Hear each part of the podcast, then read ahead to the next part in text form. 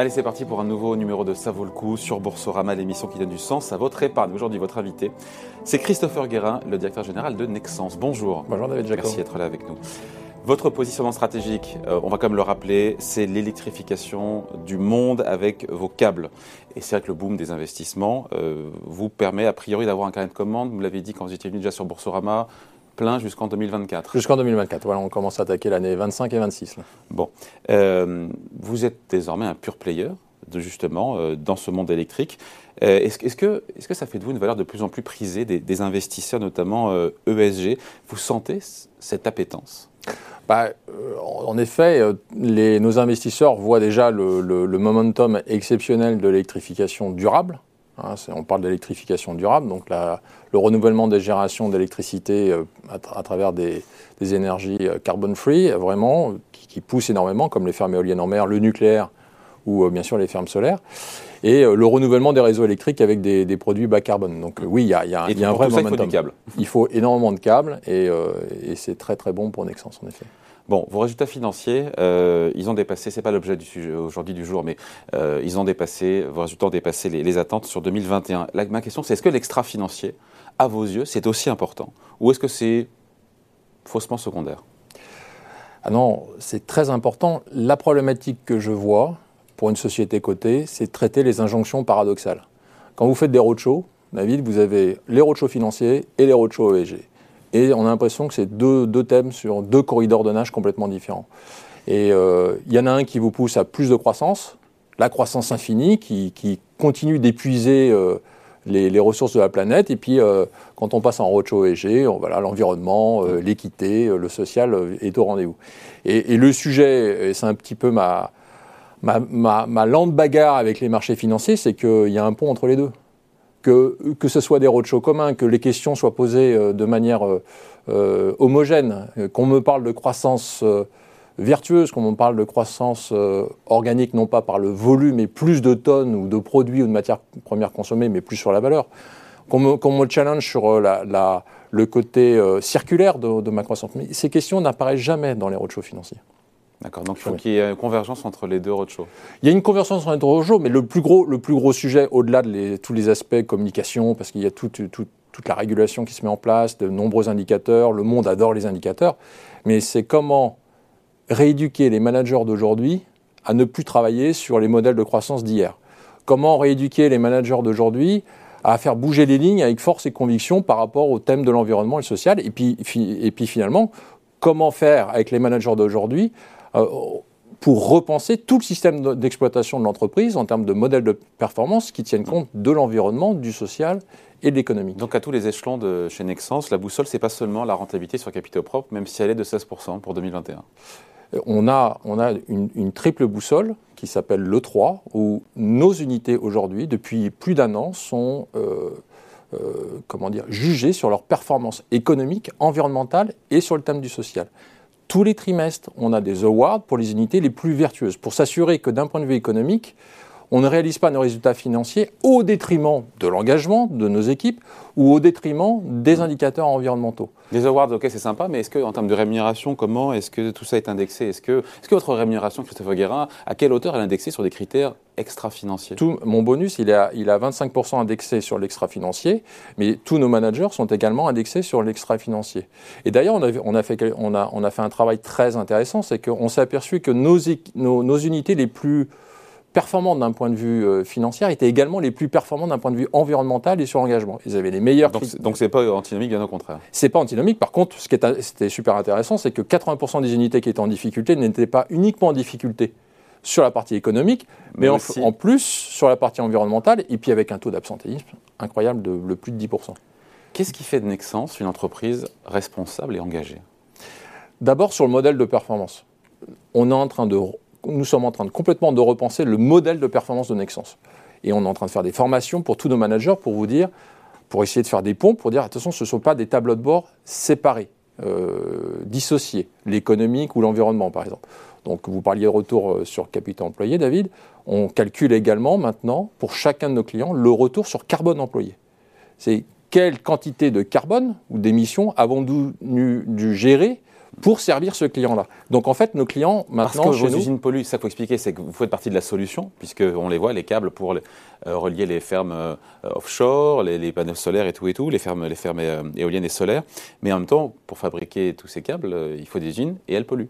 Bah oui, on est des- une société, on n'est pas une société de service, on est, on est une société industrielle. Donc bien sûr, il y a des émissions de CO2, bien sûr, il faut aller chercher du cuivre, il faut s'occuper de ra- rapatrier l'aluminium, parce que nous faisons la transition énergétique. Quand vous reliez des pays pour qu'ils échangent de l'énergie verte, et ça va être un gros sujet dans les années, euh, dans les, même dans les mois futurs, Oui, ouais. hein, avec la dépendance qu'on a actuellement à travers le gaz et le pétrole russe, il va falloir échanger encore plus de l'énergie verte entre, en- entre pays. C'est ce que fait Nexens tous les jours.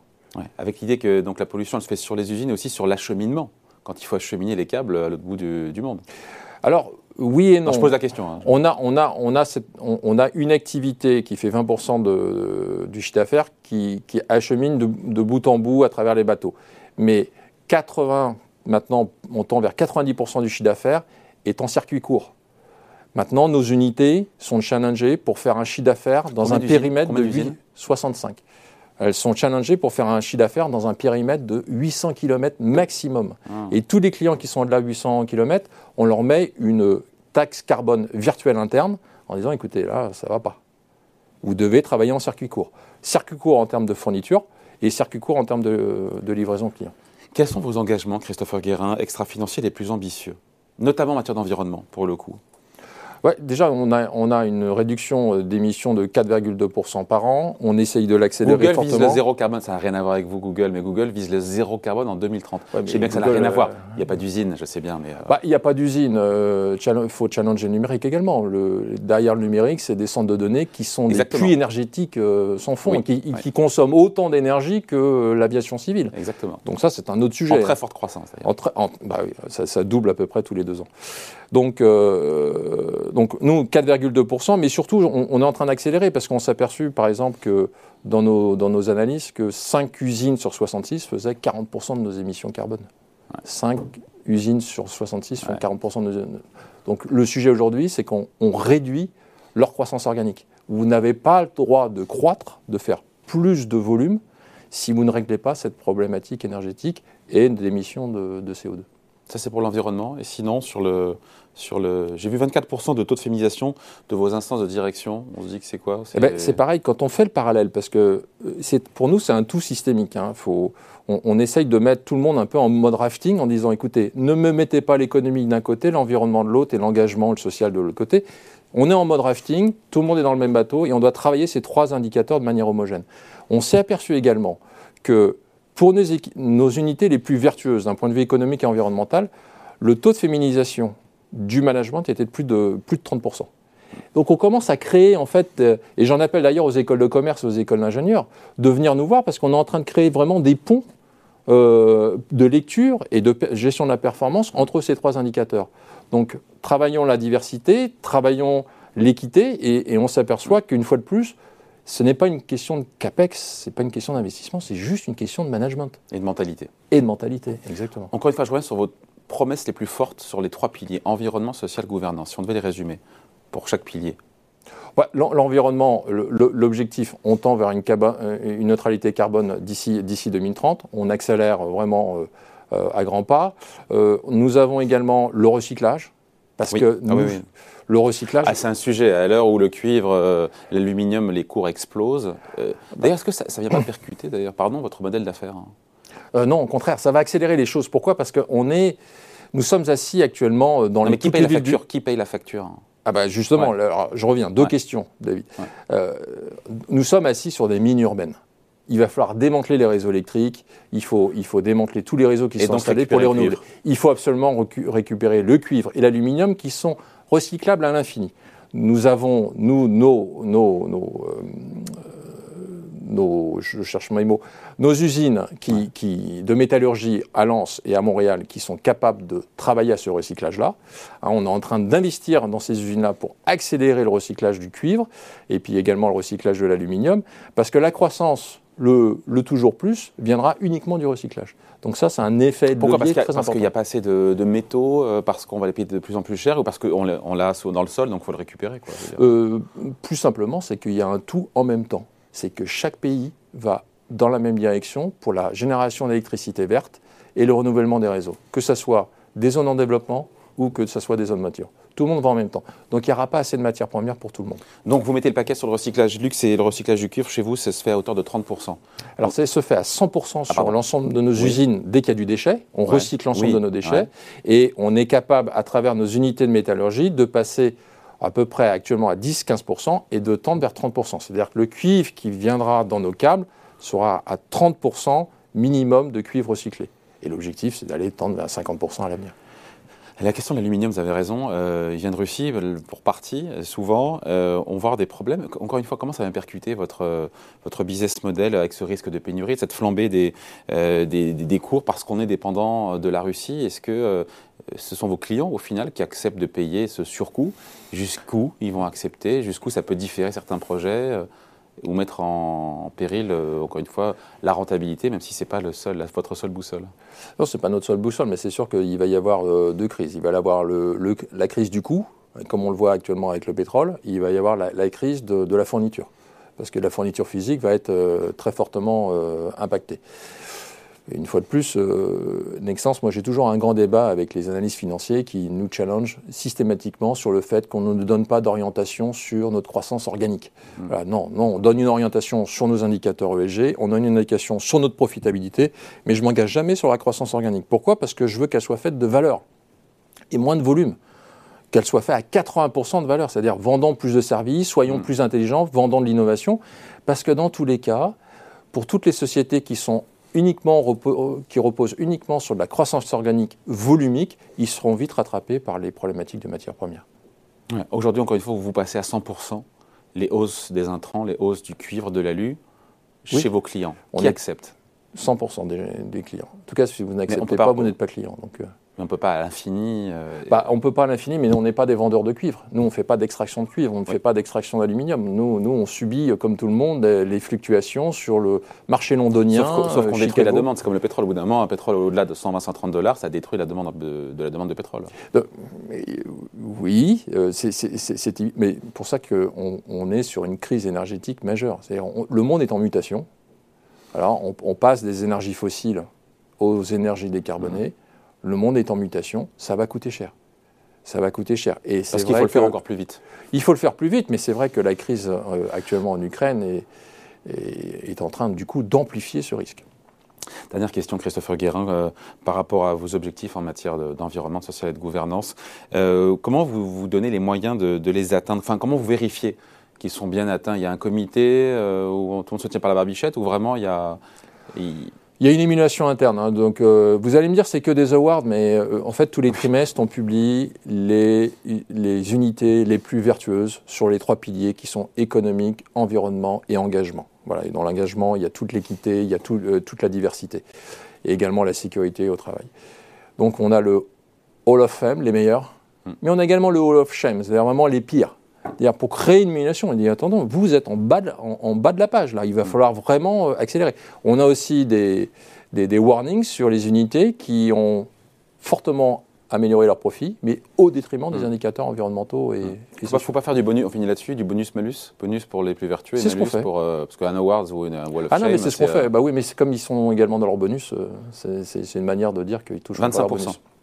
25%. Basé sur des critères extra-financiers. Merci beaucoup Christopher Guérin, directeur général de Nexens. À présent, c'est parti pour l'œil du gérant.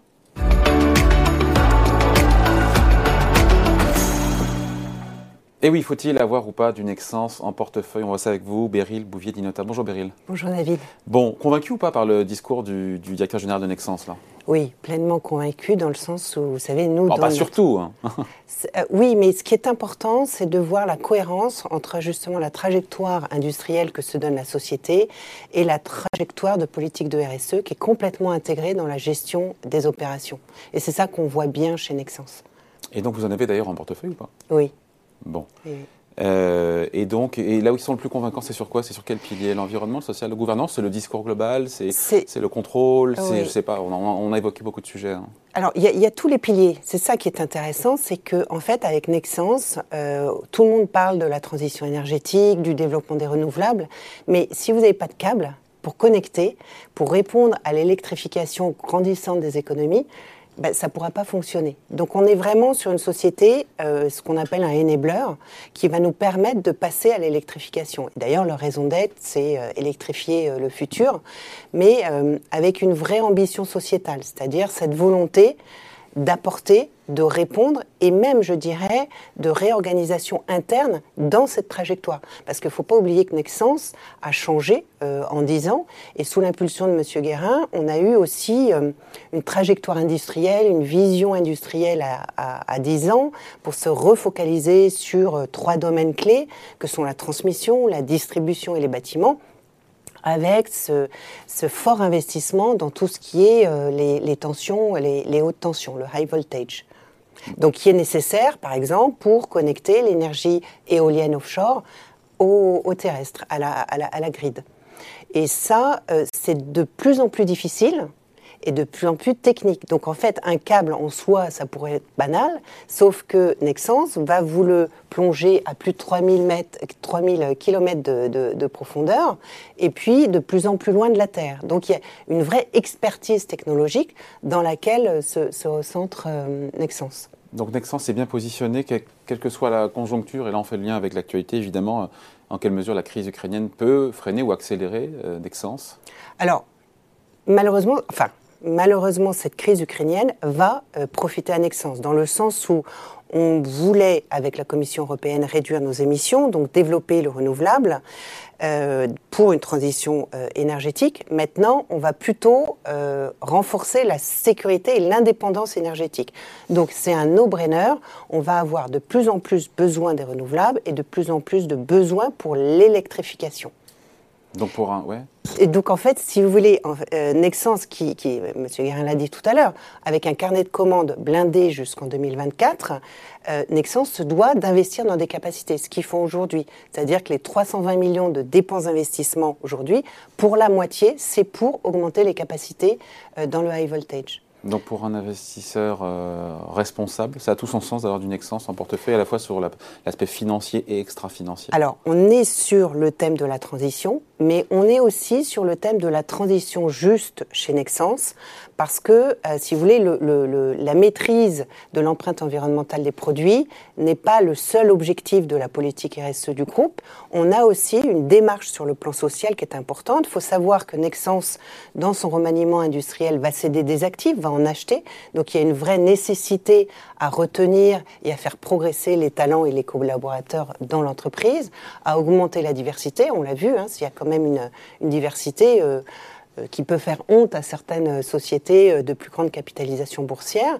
Et puis, il y a aussi cette volonté euh, auprès des parties prenantes, aussi bien les collaborateurs, en favorisant l'actionnariat salarié, mais aussi auprès de sa chaîne de fournisseurs. Et on l'a vu avec la crise du Covid, il y avait un vrai danger à ne pas sécuriser, mais aussi à ne pas connaître davantage. Et 100% des fournisseurs de Nexens sont certifiés EcoVadis.